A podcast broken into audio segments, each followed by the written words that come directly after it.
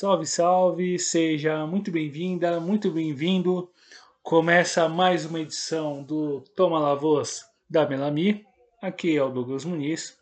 E para a gente poder falar de muita coisa relacionada às eliminatórias, às competições nacionais também, algumas informações que são interessantes de ser abordadas por hoje, entre outras delongas, eu chamo meu colega, meu parceiro, meu camarada Bruno Nunes. Bruno, como é que estão as coisas, meu caro? Fala Douglas, fala amigo ouvinte, amigo ouvinte. Estamos de volta aí depois de uma pausa, esperamos aí as eliminatórias. Então a gente está de volta aqui com mais um show comembolístico na, na, nas eliminatórias para a Copa do Mundo e, e também teremos é, novidades sobre. Temos campeão, temos campeonatos de ascenso começando em outros países, então tá bem recheada essa edição. Exato, Bruno. Uh, agora partindo para o que interessa de fato, antes de partir para o que interessa de fato, melhor dizendo, é, qual o caminho para qual meio o nosso ouvinte, nossa cara ouvinte, conseguirá entrar em contato conosco para uh, sugerir pauta, elogiar, criticar, enfim, com todo o devido respeito, obviamente. Por qual meio, por qual caminho ele chegará até nós, meu caro? Você pode nos marcar aí, arroba Damelavos, D-A-M-E-L-A-V-O-S, assim como fez o, o nosso querido Walter Galvão, e tanto no Instagram quanto no Twitter. Então é bem simples. Walter Galvão, vencedor do sorteio do livro Clube Empresa que a gente fez na no contexto da produção do especial do Clube Empresa. O livro chegou para ele, enfim, mandou um, um, um salve para a gente, agradecendo o envio, enfim, todo, todas as elogios a nós em relação ao que a gente faz, enfim, todo, todo cuidado. Deixamos esse salve para ele. E, bom, já que não temos salves além dele, meu caro Bruno, é... o vai dar merda vai para níveis para além do, do, nível continental, digamos assim, porque o que aconteceu há uma semana atrás em Itaquera foi um bochornaço, assim, em níveis que eu jamais imaginei acompanhar no futebol. Vai dar merda,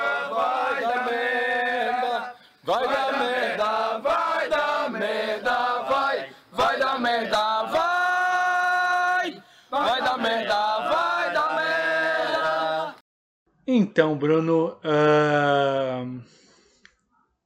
o que esperar da Comebol depois da, do ato, de um ato ainda mais, de um ato ainda mais bizarro ou do que esperar, não só da Comebol, mas da, da CBF, da AFA, das autoridades sanitárias brasileiras em relação ao, ao, ao cuidado, em relação às, às informações e aos protocolos de saúde. É, não dá para esperar nada desses caras, mas o, a incapacidade de, de se organizar, de tomar os cuidados necessários, ainda mais no contexto que a gente vive, é assombrosa a incapacidade desses caras em conseguir trazer coisas óbvias e básicas em relação à segurança sanitária de todos, né, Bruno? É, foi um circo de horrores. É... Vamos falar que acho que tudo que poderia ser feito de uma maneira bizarra foi feito de uma maneira bizarra, tanto AFA quanto CBF, quanto Anvisa, quanto é, Comembol. É, principalmente pelo, pelo show que a gente viu, né? Acho que. É, imagino, imagino que as leis sanitárias devam ser respeitadas, obviamente. Mas do jeito que foi feito, parecia ser feito para o pessoal ver, né, que o trabalho estava sendo feito, né? Não, não foi feito na surdina como deveria ter sido feito. E cara, bizarro assim, foi acho que a palavra que define, né, esse não jogo foi bizarro e até a, vamos dizer, a gente acaba descobrindo como a lei é estava sendo mal cumprida, né? na maioria dos casos, é, para as pessoas que estavam vindo para o Brasil, que, por exemplo, falavam que a quarentena é só para estrangeiro, não para quem é brasileiro, o que não faz nenhum sentido, né? Senão a gente estava vendendo o nosso sangue aí para imunizar o mundo inteiro, porque né, tem, uma, tem uma parte da lei que dizia que os brasileiros não precisavam passar pela quarentena obrigatória. Apesar que agora parece que precisa, já que, como teve exemplo do, da Argentina, agora também pegaram o William do Corinthians, que estava de boa, e do nada também botaram ele para, vamos dizer, cumprir essa norma, apesar de que no início não parecia ser algo necessário. Então, é tudo muito confuso, né? Isso mostra muito é, o, como o Brasil está é, confuso em todas as suas, vamos dizer, seus aspectos de lei, né, e governo e etc. E acho que aí para a cerejinha do bolo, né, vem aí as federações continentais, né, as federações nacionais, que aí no caso foram justamente a AFA, a CBF e, e claro, tudo sobre o, os olhares da Comembol que no final é, fez a grande Pôncio Pilatos, né? Lavou suas mãos e deixou pra FIFA. É, meteu o famoso foda-se aí, se vira com a, com a, com a FIFA e já era, praticamente, assim. A nota que saiu uh, horas depois, uh, pouco tempo depois da parada do jogo, é, todo, toda a uh, as informações que tentaram, tentaram pegar aqui a colar em relação a, a como, como, como as coisas foram determinadas e simplesmente entregou, falou, se vira aí e já era. se vira aí FIFA e já era. Competição de vocês, em tese. E através da Copa, a FIFA considera em tese já como uma Copa do Mundo, mas num outro estágio, digamos assim. Tanto que se você é, pega o, o, nome oficial, pensando em Copa do Mundo, eliminatórias, a Copa do Mundo, é, com as 32 seleções ali que rolam no mês, é a fase final, digamos assim, que, que a FIFA considera, porque lê a, a, Copa do Mundo desde as eliminatórias, né? E, Sim. E fica a, a sensação bizarra de de tudo isso, de tudo isso acontecer no jogo em tese mais importante das eliminatórias, né, pela, pelo, pela força das seleções, pela, pelo histórico, pelo peso, pela, pela expectativa. Sim, sim. E é muito, muito, muito bizarro tudo isso e toda toda a forma como tentou se passar a bola pro lado, a batata quente pro lado e ninguém assumiu nada, assim, ficou um conjunto de informações cruzadas em relação a, a, quem determinou de fato ou, ou, quem não agiu antes. Ficou bem claro que, que a Anvisa não agiu antes e que a informação, enfim, eles não buscaram saber por qualquer outro motivo. Enfim, talvez os seus, os, os seus funcionários não acompanham futebol, não tem nem obrigação de fazê-lo, claro, mas para quem acompanha com alguma atenção, enfim, sabe que, que os jogadores argentinos tinham jogado na Inglaterra uma semana antes do jogo com o Brasil, tipo, enfim, ficou uma situação bem bizarra e que, enfim, gerou milhões de memes e aprofundou ainda mais a vergonha total da, da Comebol na organização das eliminatórias, na organização, na organização dos seus jogos, que a gente já conhece bem aqui na com as competições continentais de clubes, tanto Libertadores como Sula, e enfim, fica o bizarro da situação de lidar com toda essa com toda essa questão e muito provavelmente não vai ter, não deve acontecer o jogo em si, deve ir para os tribunais, né, para os escritórios da Comebol. Mas Aí tem a sorte, né?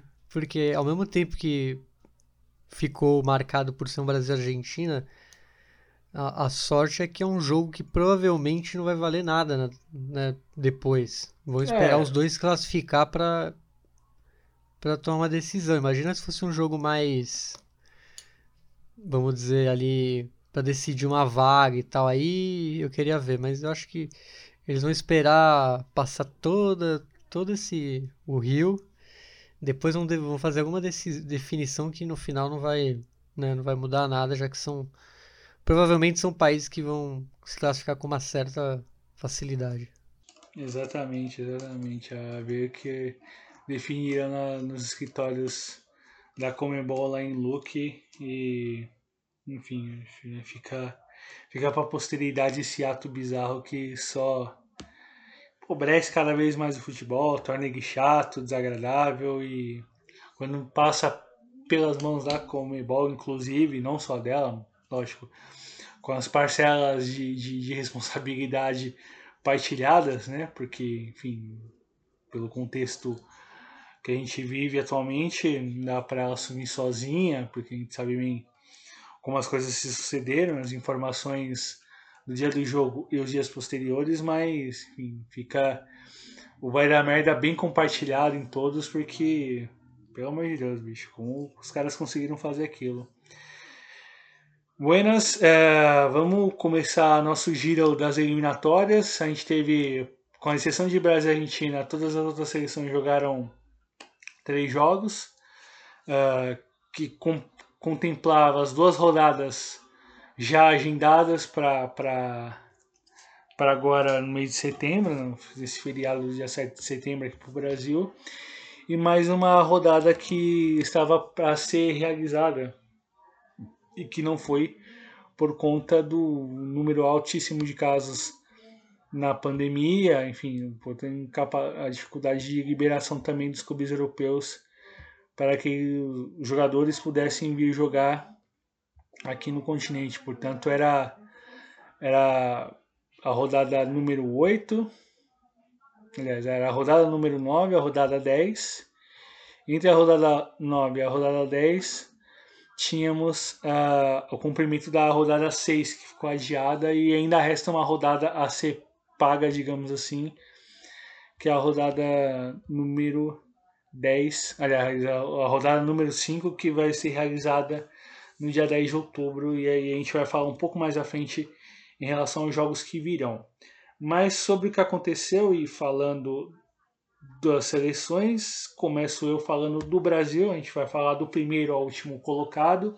Falando da seleção brasileira, que é líder em uma campanha sem ressalvas, mas com pouca bola, né? Pois é uma seleção sólida, regularidade, com muito confiante. É, a seleção brasileira consegue se manter lá em cima num contexto de problemas e inconsistência na maioria das outras seleções que estão disputando uma das vagas da Copa do Mundo.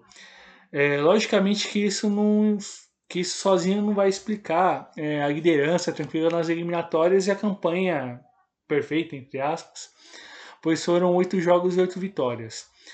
A sequência do trabalho de, com Tite ajuda, mas faltam algumas coisas e a sensação de uma certa regressão do trabalho, dado o que já se viu no trabalho do treinador, também é presente.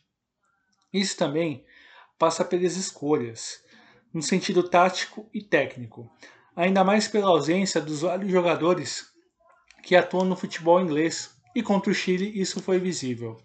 Um time que, um time que complemente e consiga tirar o melhor do seu melhor jogador, é um desafio que se apresenta cada dia maior. Isso também se viu no duelo com o Peru. Ainda que ambas as seleções exigissem comportamentos relativamente parecidos à seleção brasileira, fica o destaque para nomes que se estabelecem como opções seguras para as próximas convocações.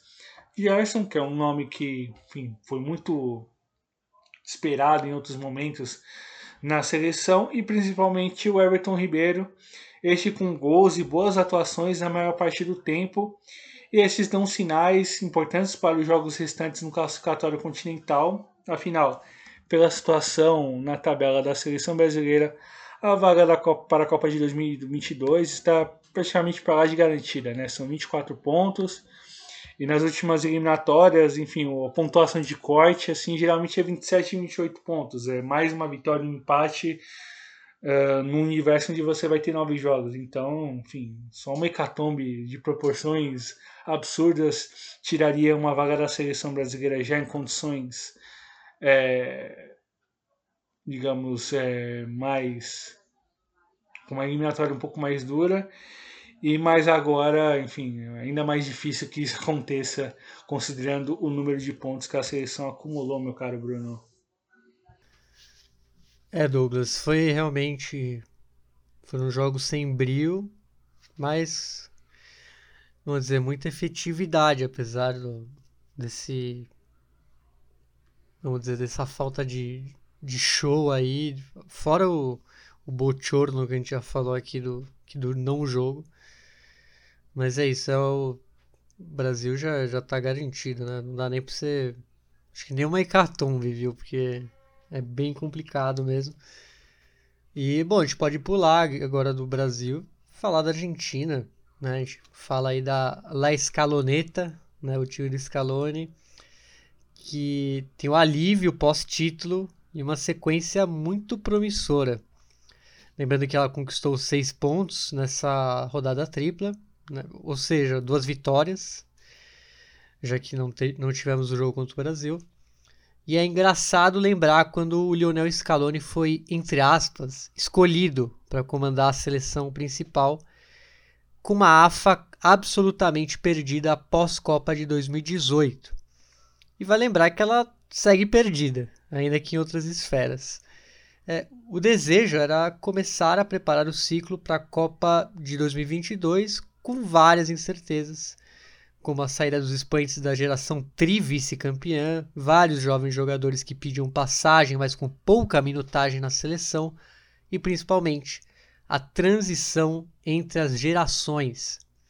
Vejam que três anos se passaram e a seleção passou por duas Copas América, uma queda dura na semi para o Brasil e o título redentor no mesmo país dois anos depois é, o espaço para alguma dessas novas figuras foi um dos símbolos do título continental do time do Scaloni.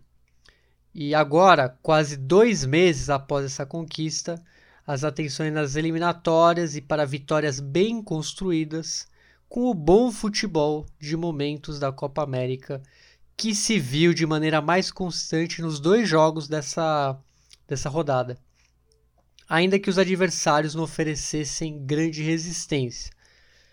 O Rodrigo Depou é nome fixo da escalação inicial e comprova cada vez mais o porquê, e o mesmo caso do Giovanni Lo, Lo Celso e do Lautaro Martinez, que ladeados de Messi e de Maria decidem jogos. Da ótima atuação contra a Venezuela e do recital do camisa 10 argentino contra a Bolívia, fica mais uma vez a certeza de que o sufoco nas eliminatórias de 2018 é coisa do passado, não apenas pela alta pontuação na tabela, mas muito mais pelo que se vê em campo. E aí vai um dado importante: são 21 jogos sem derrota da seleção, a última justamente contra o Brasil naquela Copa América de 2019. Então, a escaloneta tá nos trilhos, Douglas. Escaloneta com estrada livre para circular e com muita velocidade na circulação e muita, muita tranquilidade, pensando no, no que era, no que era uh, todos os, tra os trabalhos anteriores, mais recentes, antes do Scaloni assumir. Né? A gente pode lembrar após a saída do o Alejandro Sabeja em 2000, 2014, pós-Copa de 14, Argentina passou por Tata Martino, passou por Balsa, Edgardo Balsa, passou por Jorge Sampaoli, os três técnicos dentro de um ciclo mundialista, a gente fala num ciclo de eliminatórias. É, enfim, o, o, o peso das derrotas também pesando, enfim. E eu acho engraçado que acho que de, dessa, desses técnicos que a gente falou, nenhum causou tanta ojeriza quanto o Sampaoli. Acho que muito mais pela, pelo trato dele do que o jeito dele treinar, né, a tática e etc. E foi justamente dele que nasceu Scaloni, porque Scaloni era um dos auxiliares dele. É, é bom lembrar, porque o, o São Paulo é, é de Cacilda, lá em Santa Fé, Uhum. e, e o Scaloni é da mesma região ali de Santa Fé, ele é de Purrato, que é uma seleção, uma seleção não, é uma cidade que fica, vamos dizer, na mesma vizinhança aí, tanto que os times dessa cidade jogam a Liga de Cacilda, que seria a liga ali onde o São Paulo ficou famoso. Sim. Então tem toda essa ligação entre o Scaloni e São Paulo e justamente da mão do Scaloni que acho que é o primeiro técnico desde o do Sabeja que cai nas, nas graças da torcida. Justamente ele uma sementinha de São Paulo, assim, quem diria, né?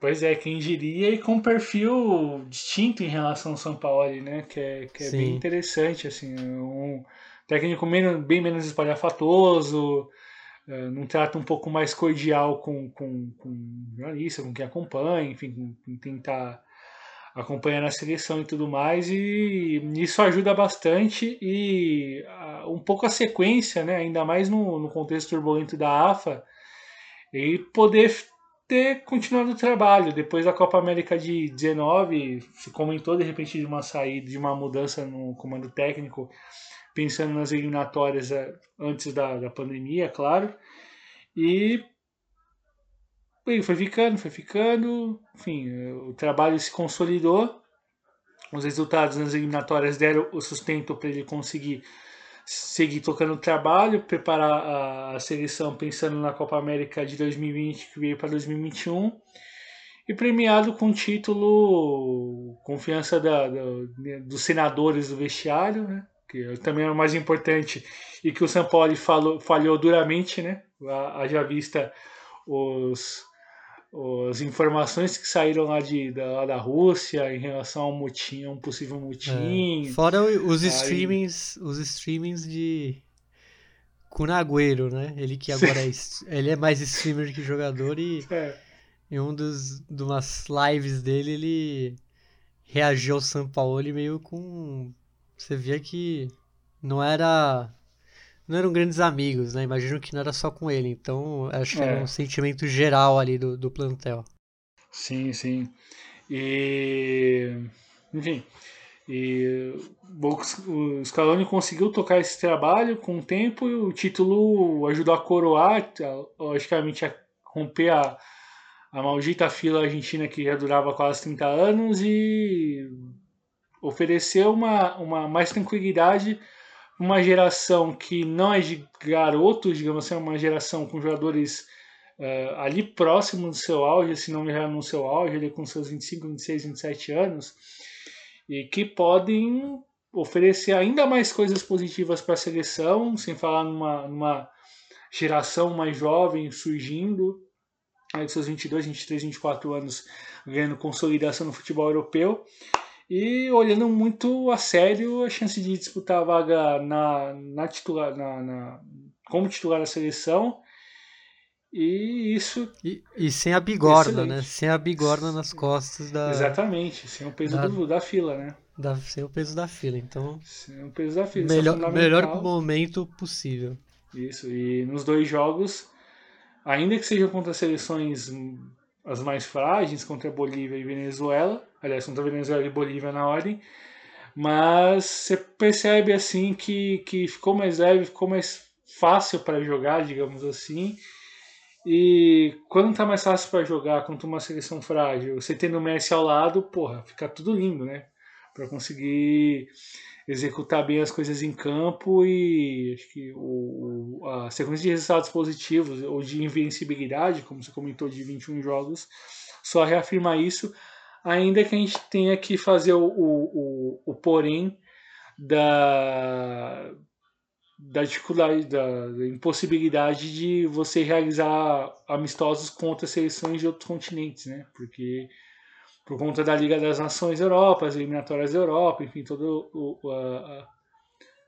as dificuldades é, de calendário lá da Europa que impedem de, de que aconteça confrontos entre, entre seleções da América do Sul e da Europa para fortalecer o intercâmbio, que é uma forma importante também de sentir como está a preparação da equipe em relação às escolhas, aos jogadores, enfim, a trabalho tático, trabalho técnico e tudo mais. Isso é importante que faz falta para as seleções sul-americanas e enfim, vamos acompanhar pensando nas seleções mais pesadas, como Brasil e Argentina, como isso pode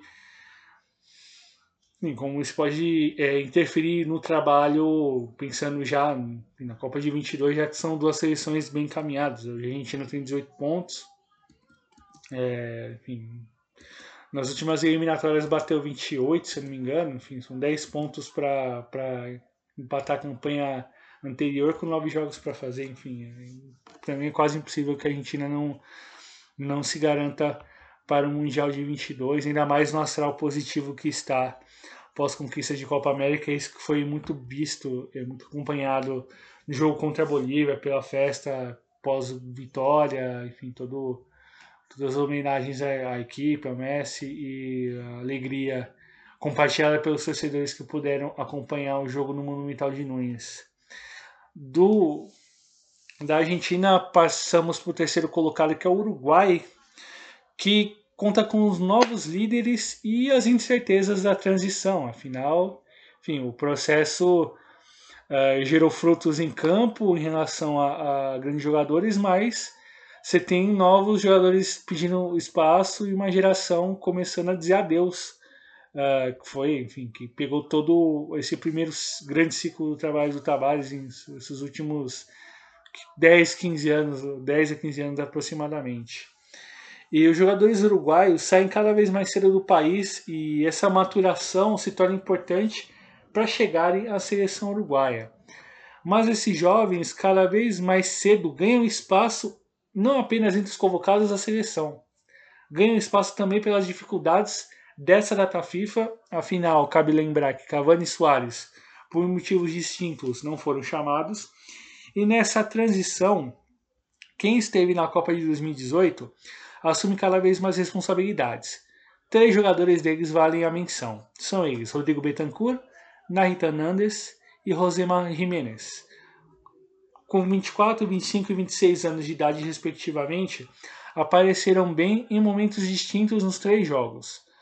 A dúvida ainda permanece no gol, com Muslera como um dos referentes da primeira leva do processo e cada vez mais com o encaminhamento da carreira e com os velhos problemas de sempre, haja vista nas falhas nos gols contra Peru e Bolívia nessa, nessa rodada tripla de eliminatórias. Gojin capitaneia, guerreia, lidera, mas também dá sinais cada vez mais fortes de que não vai conseguir manter o grande nível desde quando assumiu a titularidade lá em 2007. Então, veja só, 14 anos, mais de 100 jogos na seleção, enfim, mais de 50 jogos ou pouco, pouco menos, um pouco mais de 50 jogos com a faixa de capitão, enfim, é, é um peso histórico enorme, mas já há sinais de, de enfim, de um certo, um, certo encaminhamento de carreira cada vez mais claro, não só pela idade, mas pela exigência técnica do jogo que ele não consegue mais acompanhar do nível excepcional que a gente viu dele jogando nesses últimos, no mínimo, 10, 11, 12 anos. É, de menos a mais, o destaque para as atuações de Federico Valverde e Rodrigo Betancourt, ainda que a fragilidade da seleção boliviana na segunda das, no segundo jogo da série de três jogos tenha facilitado a atuação uruguaia como um todo. Davi Terans pode ganhar mais minutagem e quem sabe junto a De Arrascaeta de ótimas atuações e gols contra Peru e Bolívia. Tempo de jogo que também valeu para Agostinho Álvares Martins, grande sensação do futebol uruguaio, com 17 gols na temporada com a camisa do Penharol e que também aproveitou bem, principalmente na goleada sobre a Bolívia, onde ele marcou um dos gols da vitória. Mas a imagem que fica nessa rodada tripla e os fundamentais sete pontos conquistados nela foi a festa após o agônico gol da vitória sobre o Equador. Uh, Gaston Pereiro, veja só, um jogador revelado no arquirrival nacional, desatou a festa no campeão do siglo, que é o estádio do Penharol, e de um banco de reservas com muitos jovens, vibrando com o gol da vitória no estilo um pouco alô Penharol, digamos assim. E, claro, uma vitória para deixar a seleção consolidada dentro da zona de classificação para a Copa, de cara para jogos pesados que virão em outubro. Afinal, o Uruguai vai pegar Colômbia, em sequência vai pegar Colômbia, Argentina e Brasil. E, enfim, se não poderia pensar em perder pontos nesse contexto de, de, de, de virada de turno, pensando na, na classificação pensando na, na, em fincar morada, digamos assim, na zona de classificação para a Copa do Mundo.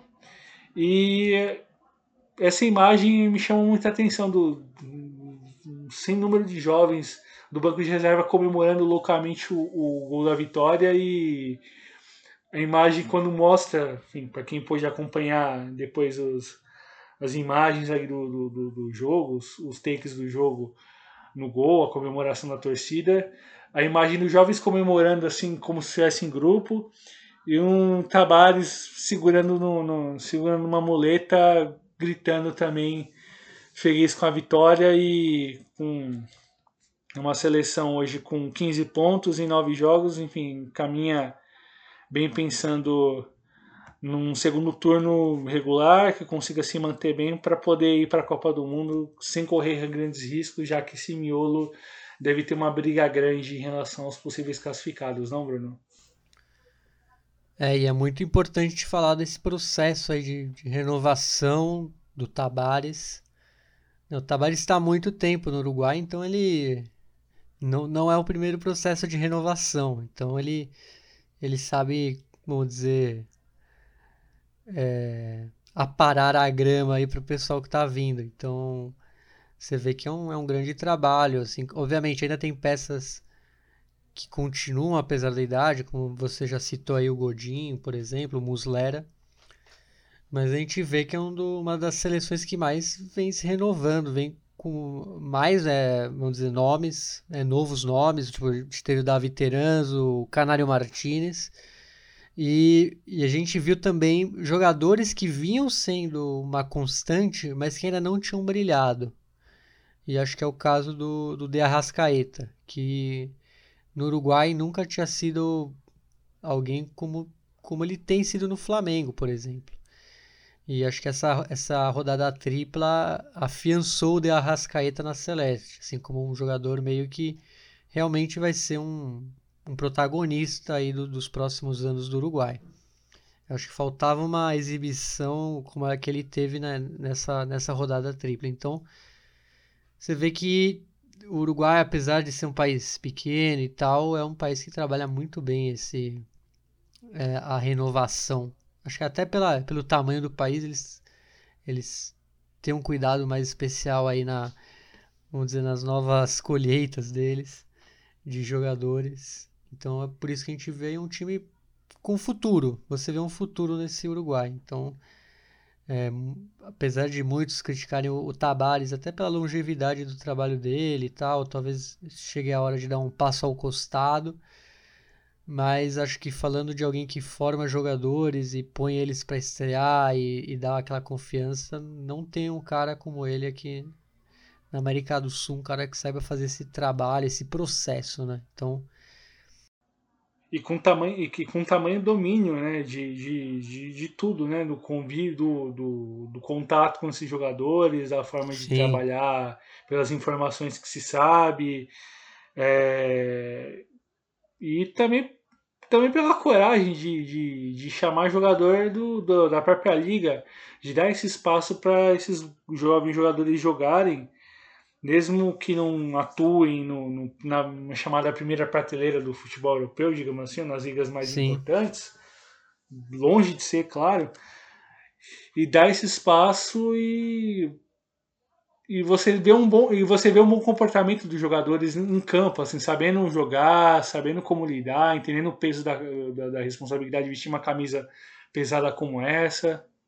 E o Uruguai é o que talvez um dos que mais use atletas locais e, e sendo uma da, dos protagonistas da eliminatória.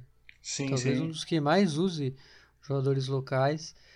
A gente vê outras seleções convocam, mas para fazer aquele, vamos dizer, escalar o banco, né? Você vê talvez o, a maioria dos países mesmo, né? O, o Chile, que está tentando botar alguns jogadores é, entre os 11, mas ainda assim de uma maneira bem tímida, o próprio Paraguai, então Uruguai não, Uruguai põe esses caras já para jogar jogo grande, mesmo o cara sendo, vamos dizer, jogando numa liga que na América do Sul já não é a, né, não das tá entre as maiores. Né? Pesadas, né?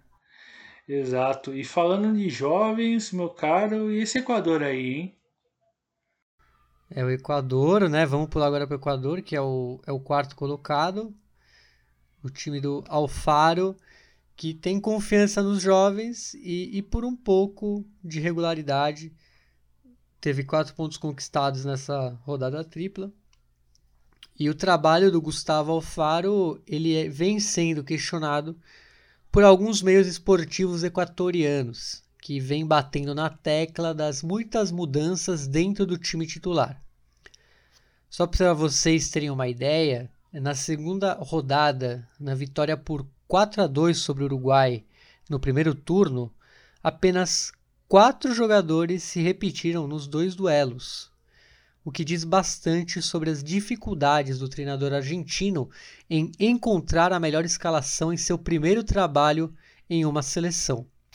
Ainda que o mesmo tenha achado algumas opções interessantes para os próximos jogos.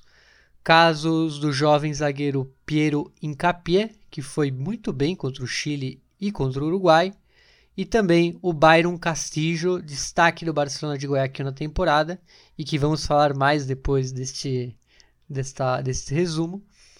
É, e o time ganhou saídas rápidas é, na lateral direita com ele. Outro que também vem chamando atenção é o Moisés Caicedo, que segue como um dos esteios do time no meio de campo, mesmo sendo tão jovem. O Carlos Grueso se estabelece como uma liderança importante mesmo longe dos 30 anos, junto com o Ener Valência, que garante mais na parte tática do que nos gols. E em campo, o time executa muitas das características de equipes treinadas pelo Lechuga Alfaro, que são defesa forte, time organizado e com saídas rápidas, aproveitando as características dos jogadores mais jovens. Destaque para o Gonçalo Plata, que não pode sair do time, salvo esteja lesionado, e que foi muito bem nessas três partidas da rodada. Contra o Paraguai, poderia ter conseguido os gols mais cedo. Contra o Chile, como mandante, o empate, mesmo com a menos, que aconteceu por conta de uma expulsão do Júnior Sornosa, não poderia ser aceito, ainda mais contra um adversário com poucas perspectivas nessas eliminatórias. Contra o Uruguai, foi firme na maior parte do tempo, tirou espaços no meio, protegeu bem a área e, quando saiu mais para o ataque, conseguiu gerar perigo, mas ainda assim faltou maior atenção nos minutos finais. As pernas, obviamente, podem ter pesado e um ponto a mais daria mais tranquilidade para a sequência do trabalho do Alfaro. As rodadas de outubro podem oferecer melhores perspectivas e se manter a média de pontos, seguirá nessa zona aí da classificação para a Copa do Mundo. Então, é, tem aí o, vamos dizer, tem um, um trabalho sólido até o Alfaro, apesar das críticas. E, bom, o Douglas tem uma, uma fofoquinha aqui sobre o, o Byron Castillo, que deu o que falar, né, contra o Paraguai. É isso? Sim, é, tem uma questão que, que aconteceu. O, um dos jogos do, do Equador foi com o Paraguai. Uh, foi na rodada. Foi na rodada. Um jogo. No dia 2 de setembro, que foi o, primeiro, o primeiro jogo da, da rodada tripla. E o Paraguai reclamou junto à Comebol de que, talvez buscaria os pontos da partida com o argumento de que o Byron Castilho, titular da seleção a direito, não poderia jogar pela seleção equatoriana, pois ele é colombiano, né? E, Bomba! Enfim, Buemba! E ficou todo o, o, todo um papo de que isso poderia acontecer de repente, mas enfim, hum, até onde se sabe, se manter um resultado de campo, o Equador venceu o jogo por 2 a 0 os três pontos, portanto, são do Equador. E o Byron Castilho, que é um dos destaques do Barcelona na temporada e enfim, tem uma história, uma trajetória das mais das mais incríveis no futebol, assim, pensando trajetória pessoal até nível de carreira, assim, mesmo tão jovem, com algumas histórias que merecem muita atenção, assim, pensando na formação como jogador de futebol, enfim, pelo que ele teve que viver, enfim, jogador de futebol no continente é, tem muitas histórias que são parecidas e são histórias geralmente de, muito, de muita superação, de muita força de sair de uma situação bem negativa para chegar, porque enfim, muita, muita gente tenta, mas só a elite da elite da elite vai conseguir chegar, a elite da elite estamos falando nível capacidade técnica mesmo, jogar mesmo, e além de outras coisas também que que estão junto que pode que vão interferir no caminho, claro. E o caso do Byron Castilho é um pouco esse, enfim, acho que é um personagem que vale prestar muita atenção. Enfim, tem jogos do Barcelona com o Flamengo vindo na Libertadores e a, a, a pauta sobre ele, assim, para quem for buscar informações, site que tiver querendo conhecer um pouco mais sobre o Barcelona, sobre o time, olhando para os jogadores, certamente vai olhar para a história do Barão Castilho e toda o todo que que circunda a sua curta carreira na seleção, não só no, no clube no Barcelona, como também na seleção. Buenas, passamos agora para o quinto colocado, a Colômbia, que se confiar nos talentosos, Rueda, Reinaldo Rueda deve levar a seleção longe. Esperava-se uma resposta positiva na rodada tripla por parte da Colômbia, pois pouco se tirou do desempenho na Copa América. Ao menos, algumas certezas para os jogos seguintes. A principal delas, a principal delas, portanto, era a necessidade de um jogador na meia capaz de articular as jogadas e que dependesse menos da velocidade de Juan Quadrado, esse deslocado para atuar por dentro como, digamos assim, um jogador capaz de municiar os atacantes. É, chamou a atenção na lista do próprio Rueda a presença do Juanfer Quinteiro e do Andrés Andrade, que são meias de características relativamente parecidas e fisicamente bem capazes de fazer o time jogar melhor do que se viu nas suas últimas atuações. E a busca era por melhorar a situação na tabela, numa rodada tripla onde seria visitante por duas vezes. E valeu também para achar algumas soluções, em cada partida e confirmar nomes que não devem ser do time titular. Acho que um caso bem destacável é de Luiz Dias, que é um jogador sempre capaz de desequilibrar na jogada individual, desde o lado esquerdo do campo do ataque, que joga hoje no Futebol Clube do Porto. A dupla Barrios e Uribe, que segue firme desde pelo menos 2018 no meio de campo, é um outro exemplo onde o Rueda pode se se basear pensando no trabalho em conjunto das duas. Na zaga, após tantas contestações, a outra dupla Sanchez e Mina, que muito falharam na Copa América, uh, ficaram de lado. Afinal, a atuação de Carlos Cuesta contra o Chile deu esperanças. Quinteiro, esse acho que vale um parágrafo à parte. Foi importante para gerar clara evidência no jogo colombiano contra a Bolívia, um duelo difícil lá em La Paz. Fez falta no confronto para lá difícil contra o Paraguai e contra o Chile. Ele vestiu a 10, criou, inventou, driblou, apareceu em vários momentos, acionando a dupla de frente Rafael Santos Borré e Miguel Borja, que apareceram bem nos dois últimos confrontos. O jogo com o Chile foi a melhor atuação em tempos da seleção colombiana. Vale a lembrança após jogos amarrados e pontos conquistados na famigerada conta do chá contra Bolívia e Paraguai. A espera do novo encontro com a torcida em Barranquilha fosse melhor e foi.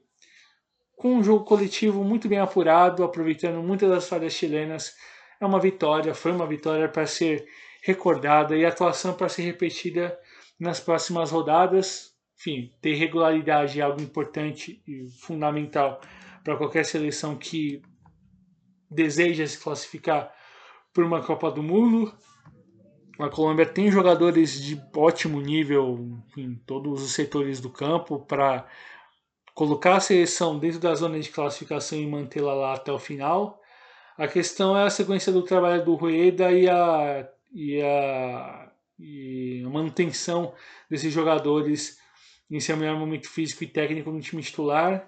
E vale lembrar que para essa etapa das eliminatórias ele não contou com James Rodrigues, né? Que é o enfim, estrela da seleção colombiana nessa última década. Enfim, rolou um certo mal entendido entre o departamento médico da seleção, o comando técnico, o próprio jogador, pensando na, na, na convocação da Copa América e enfim, ficou de fora também nesse momento das eliminatórias a ver se o Rames consegue atuar no clube dele lá na Inglaterra, já que ele joga no Everton, enfim, não tem muita chance de seguir jogando.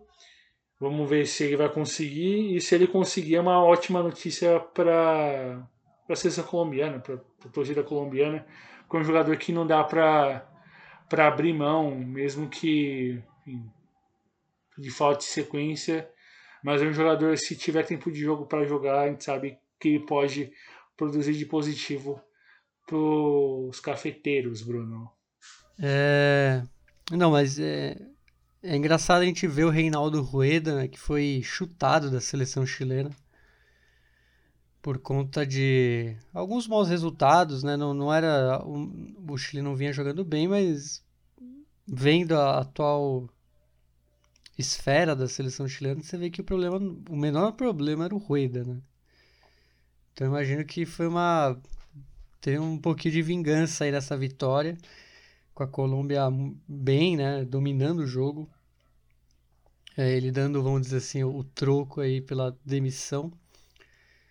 E é, a Colômbia tem muitas peças, né? Apesar, apesar de não estar tá ali na, entre os, os, os três primeiros, os quatro primeiros, é uma seleção que tem a capacidade de, de aumentar seu nível e até conseguir galgar em mais posições, talvez pegar o lugar do Equador, por exemplo. É, sim, então é, eu, eu acredito no trabalho do Rueda, assim, eu creio que a Colômbia consegue talvez dar uma embalada melhor nas próximas rodadas, quem sabe, e não, não passar muito susto, vamos ver. Acho que dá para acreditar aí com, com esse trabalho que o Rueda vem fazendo. E falando de técnico, será que dá para confiar no trabalho do Berriço no Paraguai? É o que a gente vai ver agora. Né? O Paraguai, que, que vem logo depois da Colômbia, é, conquistou a, a, é, quatro pontos nessa rodada tripla. E para dar o salto na tabela, o problema não está só no ataque. É, as cobranças em torno do trabalho do técnico Eduardo Berisso não param de crescer lá no Paraguai. E isso tem a ver também com a dificuldade dos paraguaios em conseguir ter efetividade no ataque. Algo estranho na trajetória de um técnico que, na grande maioria dos seus trabalhos, baseou suas equipes no trabalho ofensivo, como foi no Celta de Vigo, no O'Higgins lá do Chile também. Em relação às escolhas, o objetivo era diminuir o peso da ausência do melhor jogador da seleção paraguaia, o Miguel Miron, que não foi liberado pelo clube lá na, lá, lá na Inglaterra.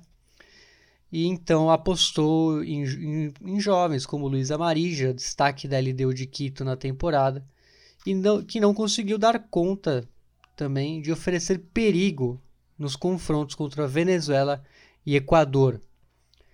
Um nome que segue como destaque, ainda que pouco citado e em um momento de incertezas profissionais, é Ángel Romero, que se salvou da péssima jornada contra o Equador e brilhou na jogada do gol de empate com a Colômbia e também na vitória sobre a Venezuela. Ele fez quatro dos nove gols da seleção até aqui nas eliminatórias. É, a ver onde ele deve concluir a temporada, a certeza é de que no setor ofensivo, em meio a tantos nomes e testes, ele permanecerá como titular absoluto. Em outras opções, destaque para o Hector Martinez, com gol e boa atuação contra a Venezuela e que ameaça a posição de Arsamendia. Hugo Martinez e Jorge Morel devem disputar a posição no meio de campo para os jogos de outubro, talvez acompanhando Matias Villaçante ou José Florentin, este de grande semestre pelo Guarani, que é o líder isolado do torneio Clausura. O que se sabe é que a vitória sobre a Venezuela acalma um pouco a pressão da opinião pública e dá a chance para o treinador argentino pensar em nomes para acompanhar os destaques da seleção até aqui e melhorar o rendimento para o retorno. Afinal, são cinco empates em nove jogos, então tem que acordar aí o Paraguai, mas é, o que a gente viu dessa rodada é que o Angel Romero é uma peça fundamental, apesar dele ter virado um pouco de um jogador folclórico aqui no Brasil, ele é, tem muita técnica. Isso se mostrou contra a Colômbia. Acho que foi o grande lance da rodada. Can, é, caneta que ele dá no, no Sanches, é, se não me engano, né? No, Dav, no, da, no Davinson Isso. Sanches, exatamente. Então, um jogador com muita técnica. A gente aqui no Brasil tinha um pouco de. Se tratava um pouco como um jogador meio caricato, só raçudo, né? mas tinha, tem muita técnica, então é, é um cara que vai fazer a diferença assim no Paraguai, que precisa melhorar aí também a, a pontaria, já que só com o Romero não basta.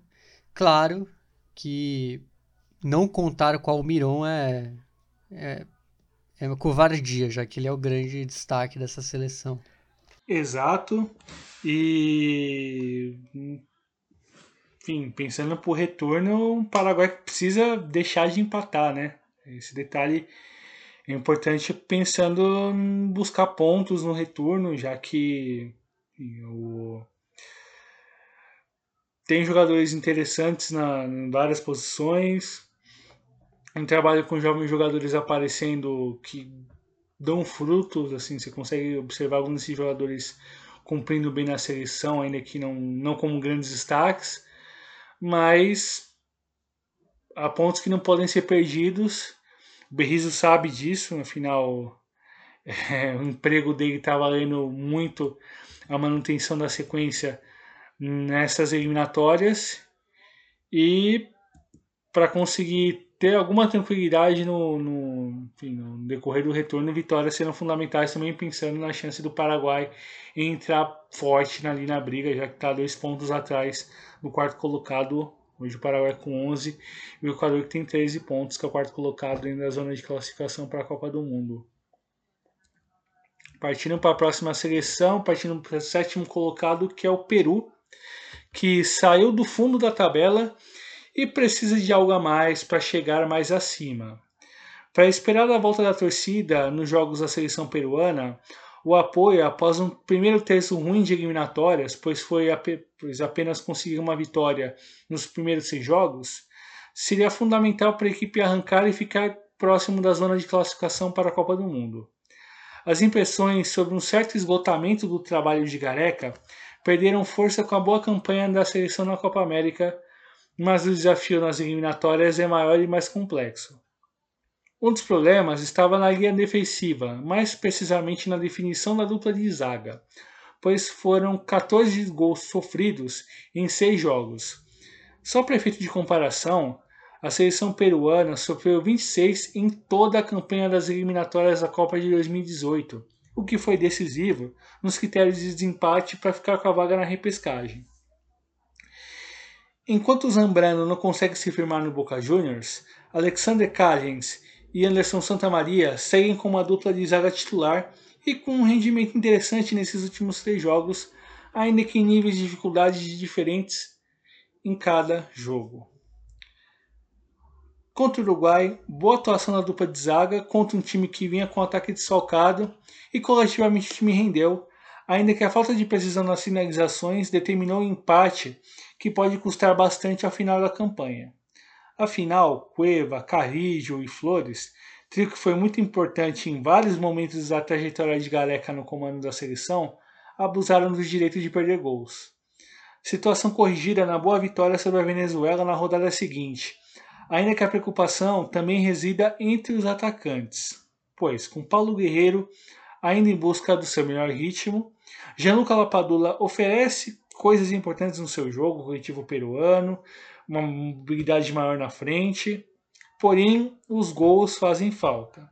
E Rui Dias, que não marca pela seleção há mais de cinco anos e meio e ainda tem espaço pelas boas marcas que o acompanham em clubes desde 2016.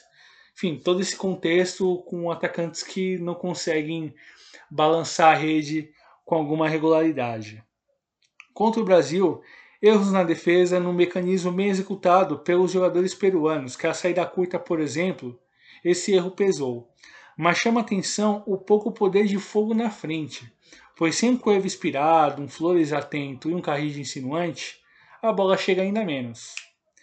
Destaques positivos, acho que dá para citar Renato Tapia, muito além do belo gol contra o Uruguai, ele desponta como um dos líderes do elenco ainda tão jovem. E Marcos Lopes também é um nome que deve seguir como titular na lateral esquerda, após as atuações ruins de Miguel Trago. Com 21 anos, tem muito futuro pela frente e servir como opção ofensiva. Com 8 pontos, e cinco distante que pegaria do time que pegaria a vaga na repescagem nesse momento, a próxima rodada tripla parece ser a chance de ouro para a seleção se aproximar. Se somar acima dos quatro pontos que conquistou nesses nove disputados, pode entrar muito forte na briga para terminar o ano dentro da zona de classificação, pois vai lembrar, teremos a rodada tripla em outubro e uma rodada dupla em novembro, são 15 pontos em disputa e enfim, muita coisa pode acontecer nesse pedaço de eliminatórias, Bruno. É, o, a seleção peruana que. É, eu concordo que está faltando o gol, mas eu acho que o Gianluca Lapadula caiu com uma luva nesse time por conta. Vamos dizer, ele é um, é, ele é um jogador muito importante na. Vamos dizer, na formação das jogadas. Apesar dele ser atacante, ele é um cara muito importante ali para as assistências, até para a construção de jogada, muito mais do que ele é como um finalizador. E talvez ele com um, vamos dizer, um, um centroavante mais que faça mais gols, até que essa função é do Rui Dias, até pela carreira que ele tem, ele sempre é artilheiro em todos os times que ele vai, desde o México é, até Estados Unidos hoje em dia, né, na Major League Soccer tá faltando realmente esse, esse centroavante. Talvez o Guerreiro em quando tiver melhor ritmo, mas também existe uma preocupação do, dos peruanos e de que o Guerreiro já não seja o, o mesmo que se, é, de sempre, vamos falar assim, que já esteja uma descendente na carreira. Então tá aí essa crise de, essa crise de gols, mas o, o Lapadula para mim foi uma ótima incorporação peruana, mas como eu falei, por conta da, da capacidade dele construir jogadas ali na, na, na zona ofensiva do campo. E você pode falar do arquirrival peruano, a seleção chilena, e vai ter pistolada ou, enfim, já, já era esperada a situação da seleção Não. nesse contexto das eliminatórias, meu caro? Ah, não tem pistolada não para seleção, porque tem que. Eu já me coloquei como não vai se classificar, então.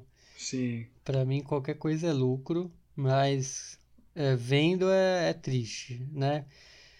Bastante como gente, triste. Como bastante. a gente falou aqui, é, sem renovação, a crise segue.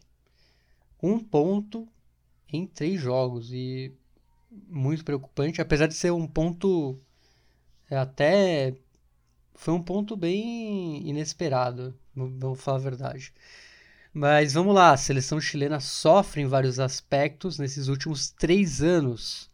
E a falta de perspectiva de renovação da regeneração dourada em meio às escolhas complicadas de Martin Lassarte em relação aos jogadores mais jovens e na parte coletiva de uma seleção com poucas alternativas, mesmo considerando quem não foi chamado ou que não pôde servir à seleção. O caso dos, vamos dizer, ingleses, entre aspas, é, Francisco, Francisco Serralta e Ben Brereton. Este o inglês sem aspas, né? é, a situação segue ruim e a necessidade de reação para o retorno é urgente. As perspectivas eram poucas, a estreia de Ivan Morales contra o Brasil era um sinal de que o treinador uruguaio busca por alternativas, com a ausência também do lesionado Alexis Sanches. E mesmo com pressão e finalizações a média distância, foi muito pouco diante de uma seleção brasileira longe dos seus melhores dias e que fez o bastante para vencer. Ainda menos se viu no duelo com o Equador, que, mesmo a seleção chilena com um jogador a mais, se preocupou muito mais em proteger a defesa no contexto de jogo na altitude de Quito, 2.700 metros acima do nível do mar. Já contra a Colômbia, os primeiros 30 minutos foram tétricos em Barranquilla, com o time da casa dominante em cada espaço do campo e um Chile absolutamente perdido. Fosse uma noite um pouco melhor de Rafael Santos Borré, a goleada estaria ali. As sensações após as três partidas são bem ruins, mesmo com jovens de bom potencial, casos de Marcelinho, Marcelino Nunes, Diego Valência e Carlos Palacios, que têm possibilidades de atuarem mais pela seleção nas próximas partidas. E para as rodadas de outubro, vencer a chave também pensando no futuro próximo da seleção, é, que nesse momento a classificação para a Copa, ou ao menos chances reais para disputá-la, é algo completamente improvável. Então, foi aí um fracasso essa rodada tripla, apesar do, como eu falei, o empate contra o Equador foi bem surpreendente, apesar do, de ser com 10 e etc. E o jogo contra o Brasil também não desagradou, apesar de que era um Brasil nos seus piores dias. Então era uma chance que perdeu também. E,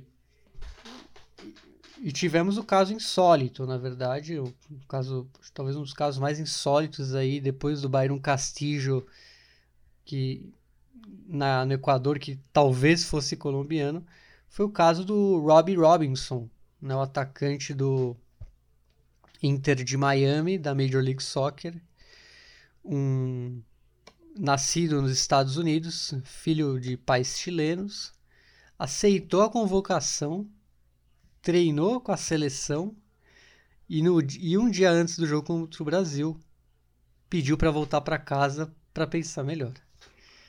Então, isso foi assim bizarro, né? Acredito que perderam até a vontade de convocar ele, porque ele, em tese, pelo que entendi, ele tinha as chances também de é, defender os Estados Unidos. E só que ele o, o bizarro foi isso, né? Ele foi até lá, treinou e um dia antes ele pediu para voltar. Então, é, imagino que o Robbie Robinson não volte aí para a seleção chilena.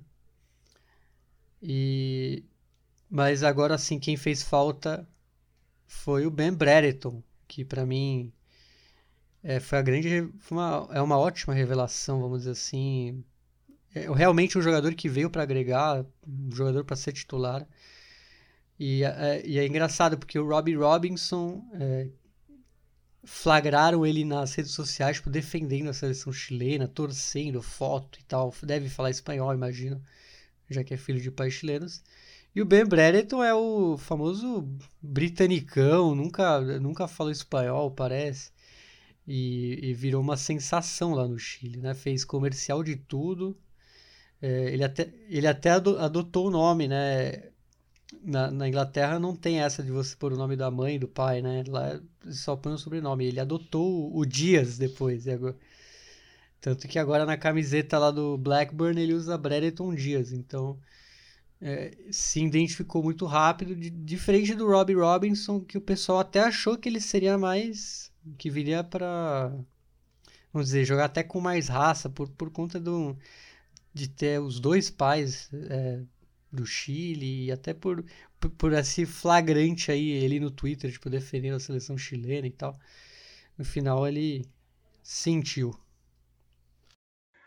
Sentiu uma história bastante insólita esse caso. E, enfim, vamos acompanhar a situação do Chile para as rodadas para a rodada tripla de outubro. O Chile hoje tem 7 pontos. E só relembrando a pior campanha do Chile nesse formato de eliminatórias, pontos corridos com todos contra todos, foi a de 2002, onde o Chile somou 12 pontos e terminou na última colocação. Né? Vamos ver e se ganhou, não vai. E ganhou do Brasil. Mas ganhou do e Brasil. ganhou do Brasil. Boa lembrança. ganhou do Brasil. Uma das, das três vitórias da seleção naquelas eliminatórias, uma delas foi sobre a seleção brasileira.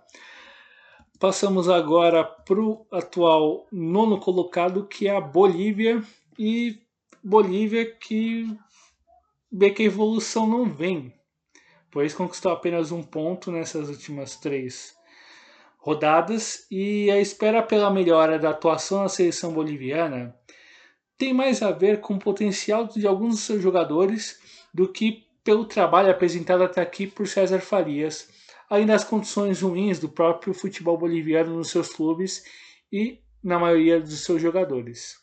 Em campo, seguem as referências dos últimos anos ou de mais de uma década, como o Carlos Lampe e o trio de frente que é Juan Carlos Arce, Rodrigo Ramalho e o capitão Marcelo Moreno. Com os jogos como mandante, a ideia era vencer ainda mais por ser um encontro com a torcida boliviana presente no estádio após muito tempo.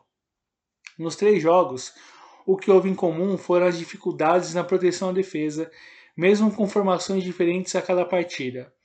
As poucas boas notícias têm a ver com a ascensão de alguns jovens, casos do meio atacante Jason Chura, do lateral esquerdo Roberto Carlos Fernandes, do defensor Jairo Quinteiros e do meio-campista Ramiro Vaca que despontam, com nomes capazes de se de consolidar ou de se consolidar na seleção e de consolidar uma seleção que seja efetivamente competitiva a longo prazo. Marcelo Moreno, que tudo indica vive o seu último ciclo pela seleção, vive também a sua fase mais artilheira em eliminatórias de Copa do Mundo, pois ele tem oito gols. É, só nesse turno, em um turno só, ele superou a sua melhor marca individual, que foi nas eliminatórias da Copa de 2010, onde ele marcou sete gols em toda a campanha. E em boa medida passa por ele as chances da seleção melhorar um pouco na tabela e dele conseguir passar o bastão para a geração seguinte, já que, enfim, chances de chegar, enfim, são muito difíceis considerando a, a distância e até a mesma projeção que a seleção tem para os próximos jogos. E fica a importância do trabalho de transição do César Farias de lidar com esses jovens jogadores e com algumas apostas e mudanças interessantes, né? Você comentou o caso do Bayern Castilho e tudo mais. É, tivemos a estreia do Marquenumba, né? Jogador nascido no Camarões, que joga alguns bons anos na Bolívia, jogando pelo Always Red, atual campeão boliviano, e que teve a sua estreia na seleção nessa rodada tripla.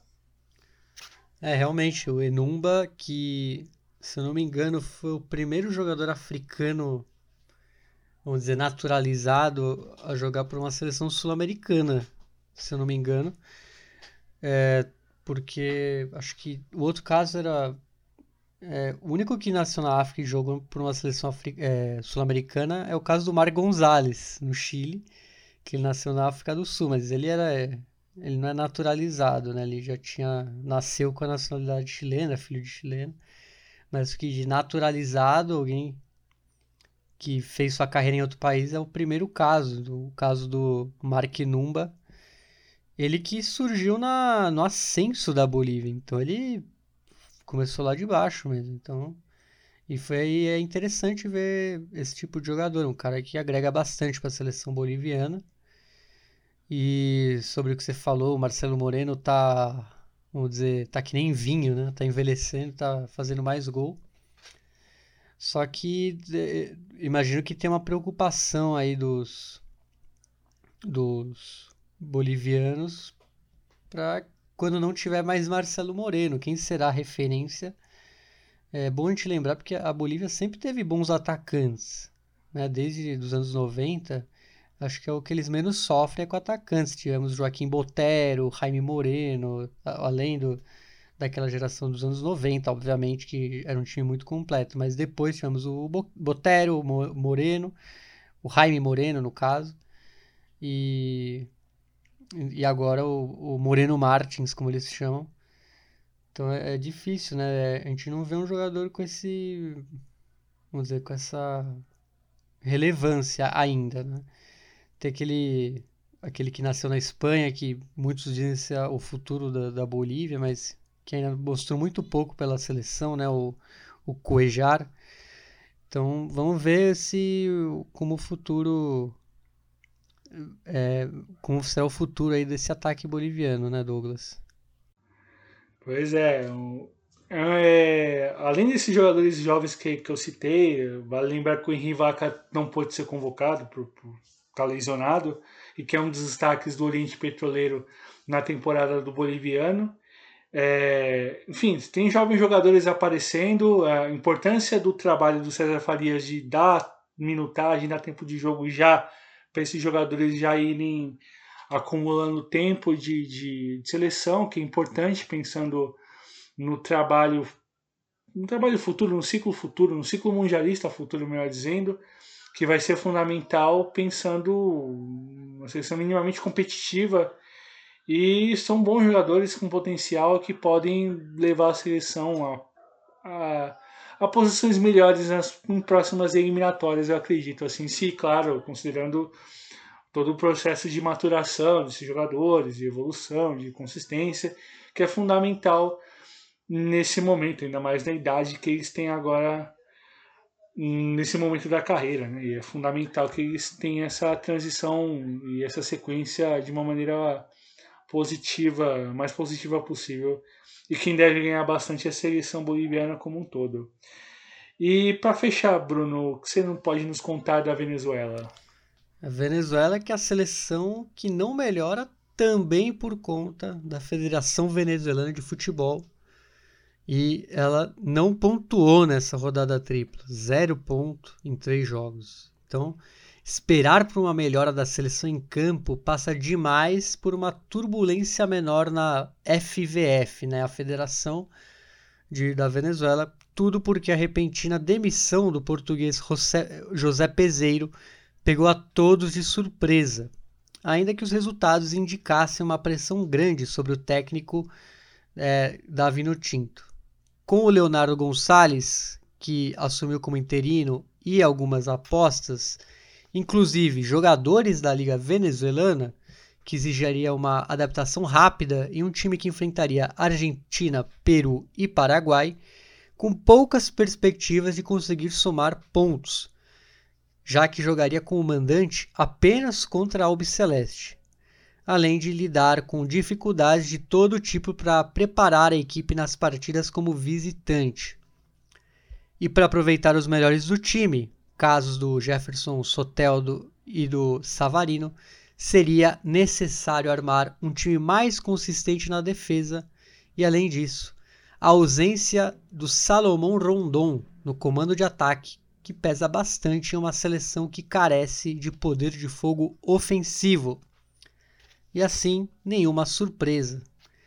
Nas três partidas, três derrotas, com situações distintas em cada atuação mas com elementos em comum em cada jogo que terão de ser corrigidas pelo próximo treinador, como a dificuldade de fazer a bola chegar no ataque, pois falta algum jogador com a capacidade de fazer a bola chegar com qualidade na frente. Sem o Yangel Herrera, melhor meio-campista do país e que não foi convocado por lesão, o time sofre ainda mais. Então, a situação da Venezuela passa não só pela falta aí de, de algumas peças, como também de comando, não só técnico, como na organização da Federação Venezuelana. É, ver a escolha futura para treinar a seleção. Enfim, acho que que a escolha deve passar por um treinador que consiga trabalhar com jovens inseridos de fato na seleção, com que eles consigam ter um mínimo de sequência mesmo nos resultados ruins.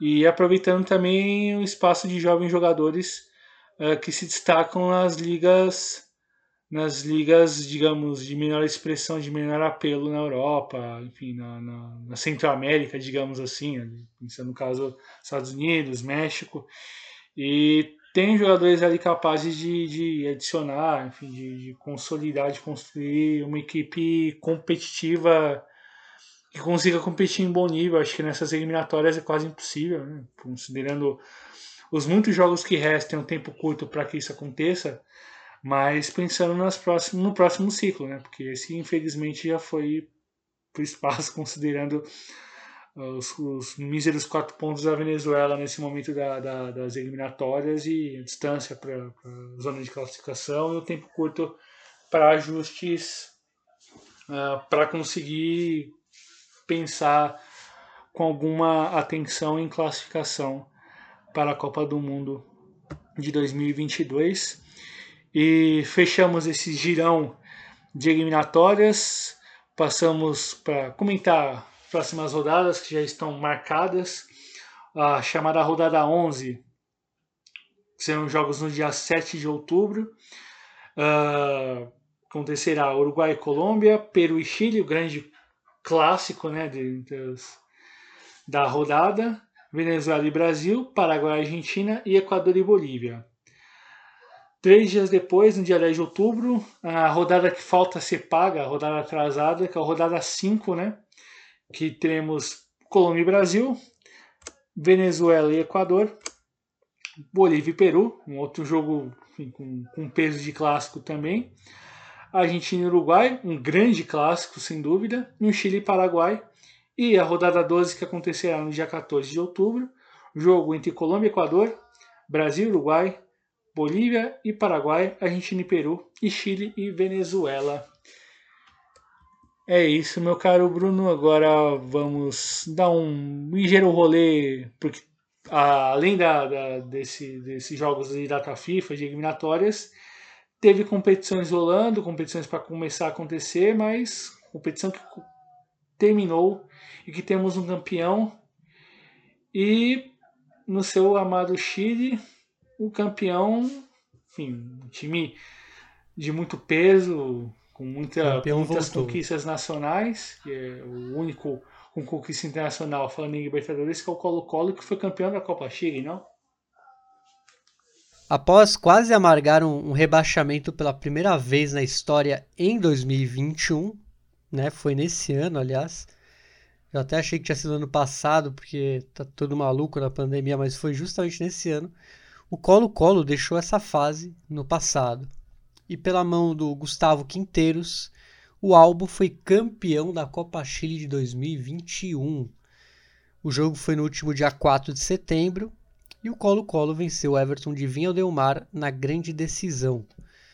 Atuando no mesmo estádio fiscal de Talca, que sediou a promoção contra a Universidade de Concepción, o cacique derrotou os ruleteiros por 2 a 0 com gols de Pablo Solari, que é o mesmo que salvou o clube em Talca, fez o gol do o agônico gol da permanência, e o outro gol marcado pelo Juan Cruz. Foi o 13º título do Colo-Colo na Copa Chile. Já o Everton perdeu a chance de conquistar sua segunda taça, que ele já havia conquistado em 1984. E com a conquista, o Colo-Colo está garantido já na Copa Libertadores de 2022 como Chile 4. E apesar de que Colo-Colo também deve ir como pelo campeonato, já que é o líder né? E tem uma campanha bem sólida e é um favorito aí ao título do campeonato chileno.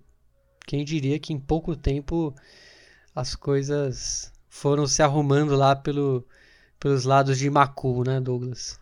Pois é, muito mérito do trabalho do ótimo Gustavo Quinteiros, que conseguiu uh, também conseguiu arrumar a casa e então, um trabalho interessante de conseguir inserir jogadores ali mais jovens, também com a mudança em, no plantel, com alguns jogadores que saíram, e que foi importante pensando na temporada e enfim, o título da Copa Chile oferece mais tranquilidade para o Quinteiro seguir seu trabalho, enfim, disputando em cima. Um Colo-Colo que penou nessa, nesses últimos dias com o mercado de transferências que se fechou no Chile, né, Bruno? É, teve teve um problema aí que quase a solução foi algo muito aleatório.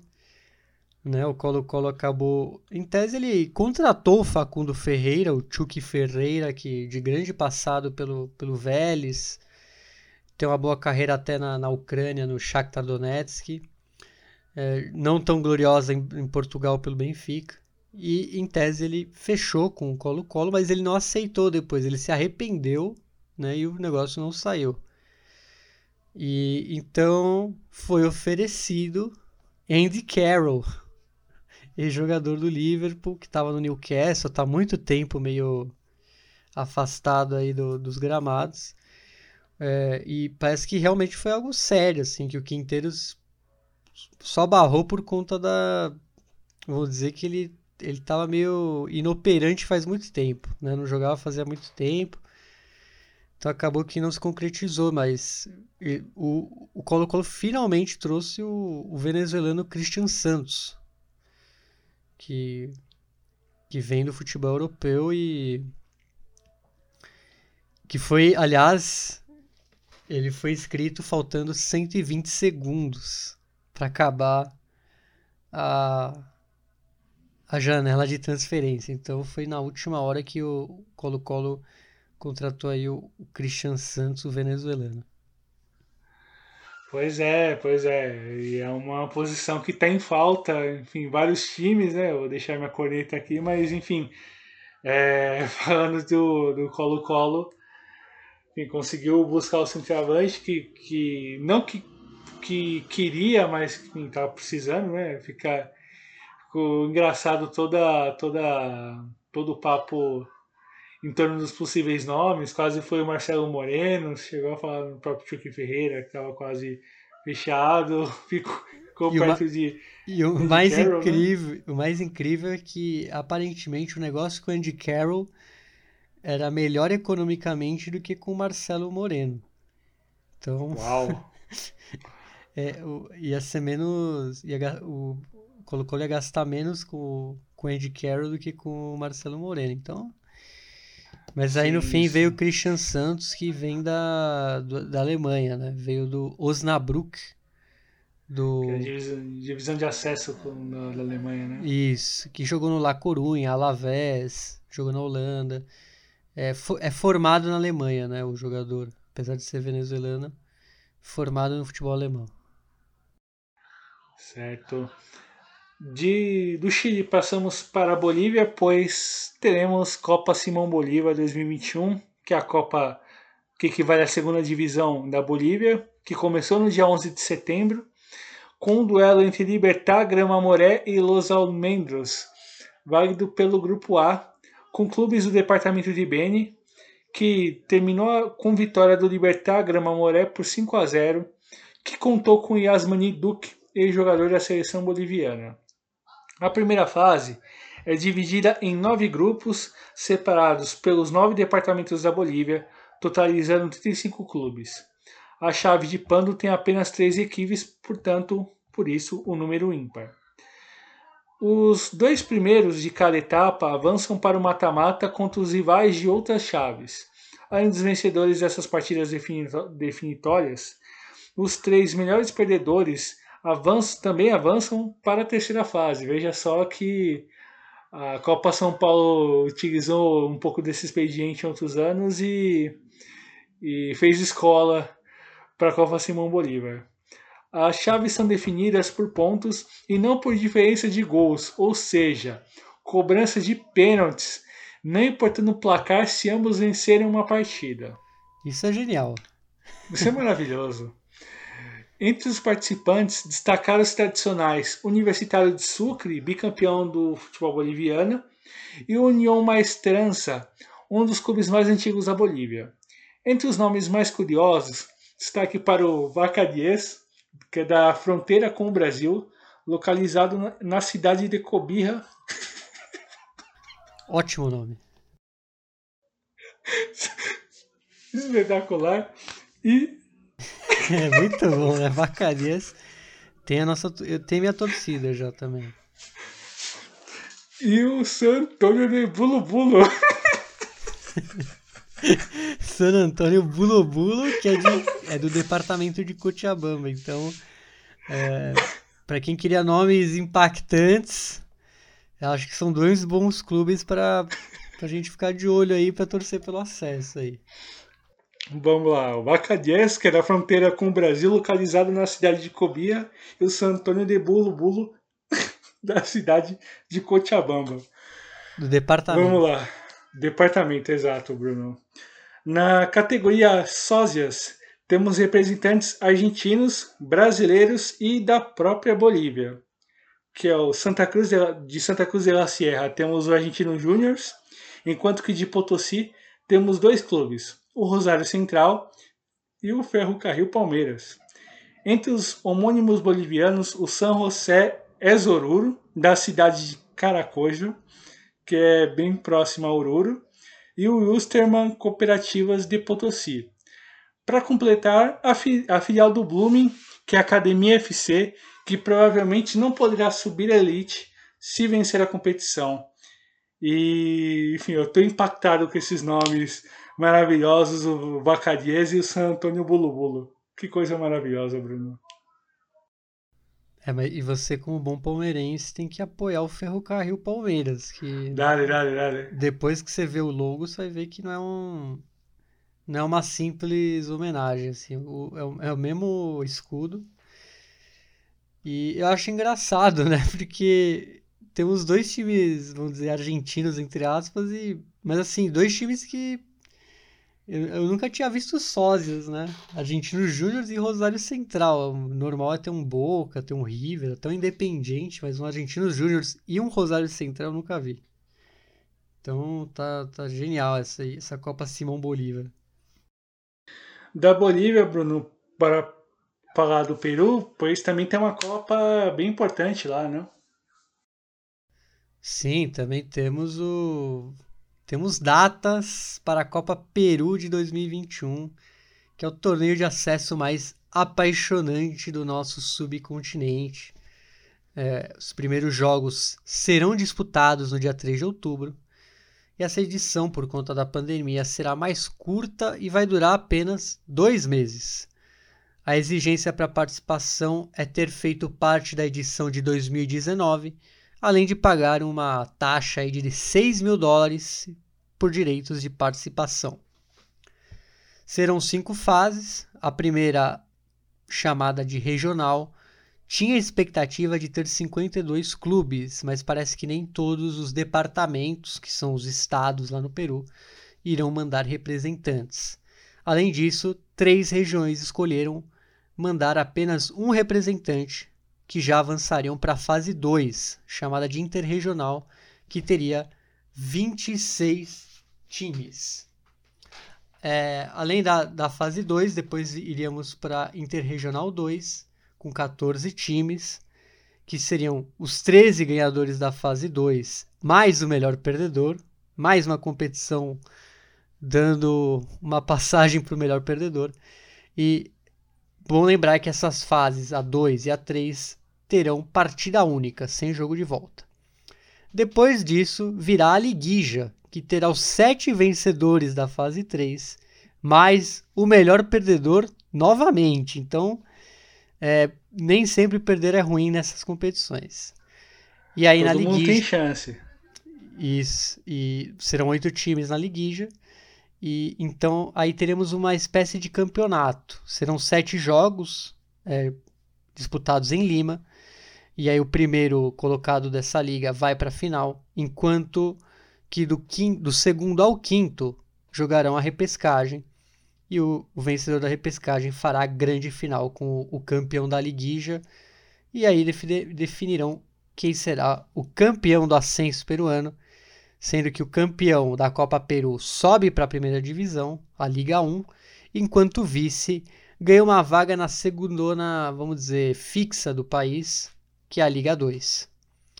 Até o momento, mais de 20 clubes já foram confirmados, e entre os que têm destaque, podemos falar do Atlético Chalaco, de Cajal, que jogou 45 anos na primeira divisão do Peru, sendo campeão nacional em 30 e 47, além de ter jogado a Copa Libertadores de 1980.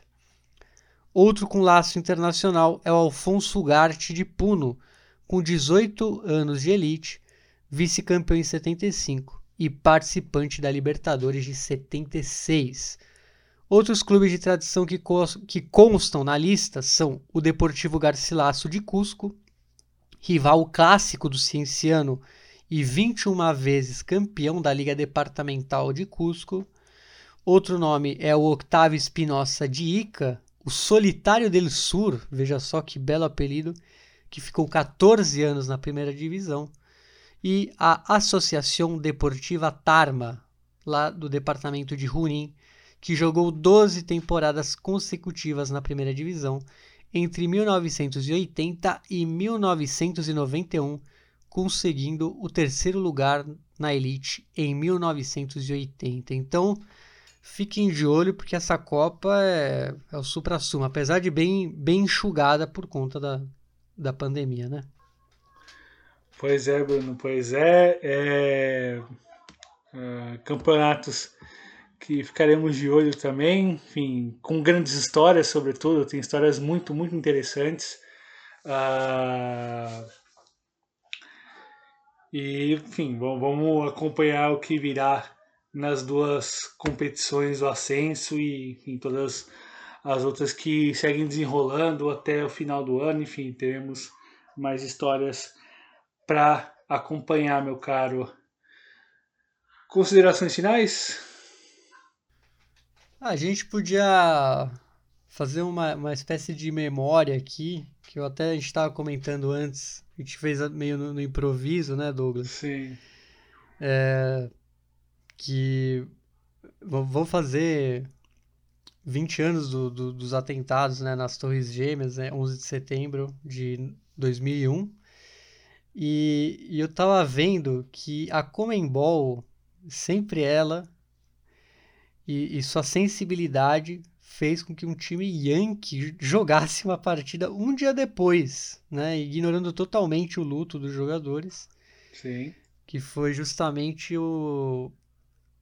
É, no, no dia 12 de setembro, um dia depois, 12 de setembro de 2001, quando o Sporting Cristal recebeu lá em Lima o Kansas City Wizards pela gloriosa Copa Merconorte de 2001 Aliás, a Copa Merconorte é uma das invenções mais malucas da Comembol, já que ela foi uma resposta à Copa Mercosul e e aí o nome dela é sensacional, já que Merconorte não existe, né? O, esse grupo do Merconorte. E no começo era uma Copa só com o, os renegados da Mercosul. Então era Bolívia, Sim. Peru, Equador, Colômbia e Venezuela. Mas com o tempo passou a albergar a equipes do México, Estados Unidos e até Costa Rica. Então, era uma, uma baita invenção, vamos dizer, invenção no, no sentido que os caras tiraram não sei da onde, né? Não de ser uma baita invenção mesmo. E então. Pois... E, e, e aí fica a curiosidade, porque o esporte americano, o esporte estadunidense parou naquele dia, né? Não, não se jogou nenhuma liga de beisebol. É, teve até o caso do Michael Jordan é, estava perto de estrear pelo, pelo seu novo time, o Washington Wizards, na NBA. Então se cancelou tudo. E o único time que jogou durante o luto foi o Kansas City Wizards por causa da Comembol. Vejam só, é, a Comembol sempre mandando das suas nas mais é, inesperadas situações. E, e além disso, Sporting Cristal ganhou por 2 a 1 dois gols do Luiz Bonet. E, e o gol do, do Wizards foi de um jamaicano que jogou até a Copa do Mundo de, de 98, que eu vou pegar o nome dele aqui, é Onandilowe. Onandilowe, 2 a 1 é, Provavelmente foi o único jogo entre peruanos e estadunidenses em território peruano. E, e, o, e o mais, vamos dizer assim, insólito é que o, o goleiro do Kansas era o Tony Meola. Acho que todo mundo lembra da Copa de 94. Ele tinha o joguinho também do Super NES.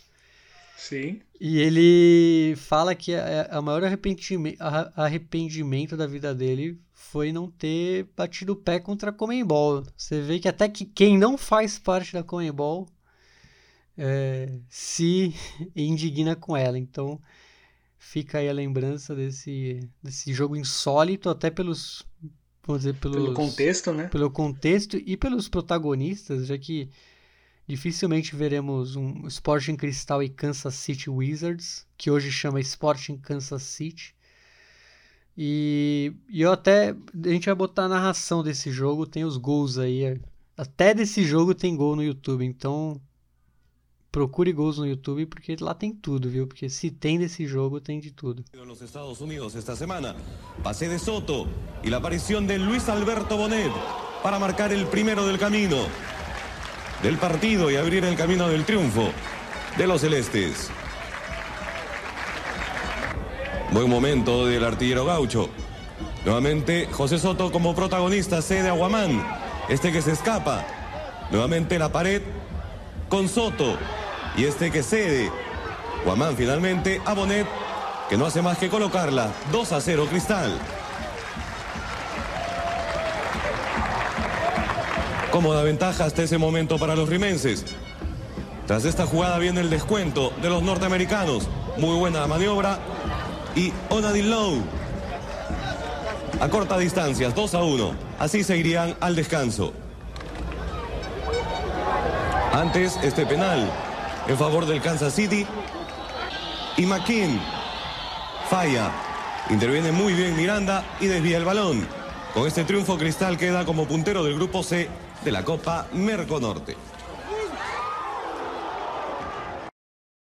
Então, Bruno, que baita história essa, enfim, memória puxada assim de. de de, de improviso. Cima, de improviso, mas enfim, bem puxado.